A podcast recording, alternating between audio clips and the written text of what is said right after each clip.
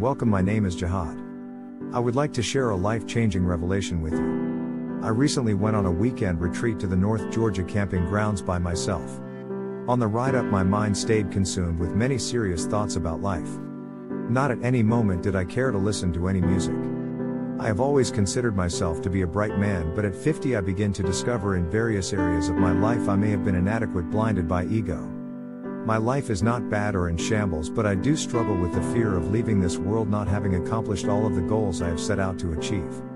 There does exist a level of anxiety of wanting to have experienced certain tangibles in life that were either lost, denied, or may never come within my grasp. For many years I have been tucking and storing away anger and pain that the world has taught me to ignore, suck it up and keep it pushing. I am a man who takes on a serious approach to life, therefore, meaning what excites the average I may find no value in. My idea of the pursuit of happiness is not the pursuit of women, pointless social gatherings, and the obtaining of material items. My idea of true happiness is life uninterrupted, being allowed to control my own destiny, high level acts of humanity, seeing hard work pay off, experiencing the feeling of completeness led by the manifestation of what my mind visualized. However, the harsh reality staged by those who have created a system of domination and mistreatment of people of color, especially if you're male and heterosexual.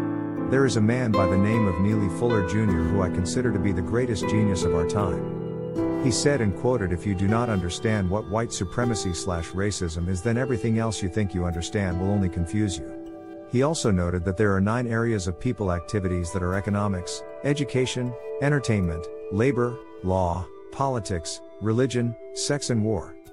When I first came into the knowledge of his works, I struggled with many of his concepts in his masterful work of a writing called the United Independent Compensatory Counter Racist Code for short.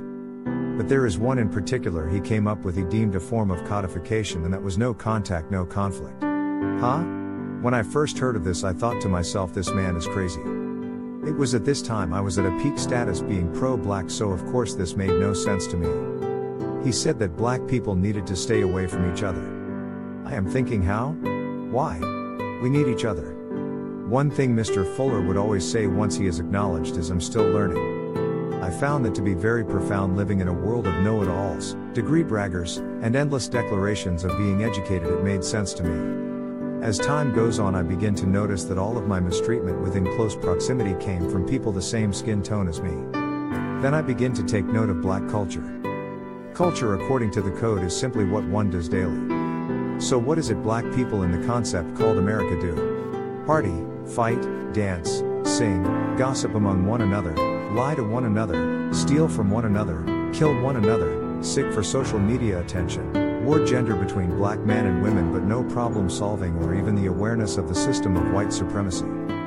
Coming into this disturbing revelation makes me completely unlike and strange to the average.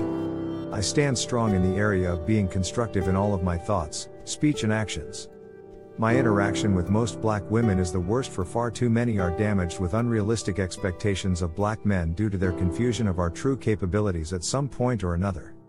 My interaction with other black men is very calibrated for many are hostile and angry unaware that the system has killed them by 25 but most of the time won't be buried until they're 75. Escapism in religion, drugs, alcohol, sex, Material items and the display of their physical attributes screams loud to the world of people in high distress but lack enough self respect to solve problems that men, not devils, ghosts, and demons have created.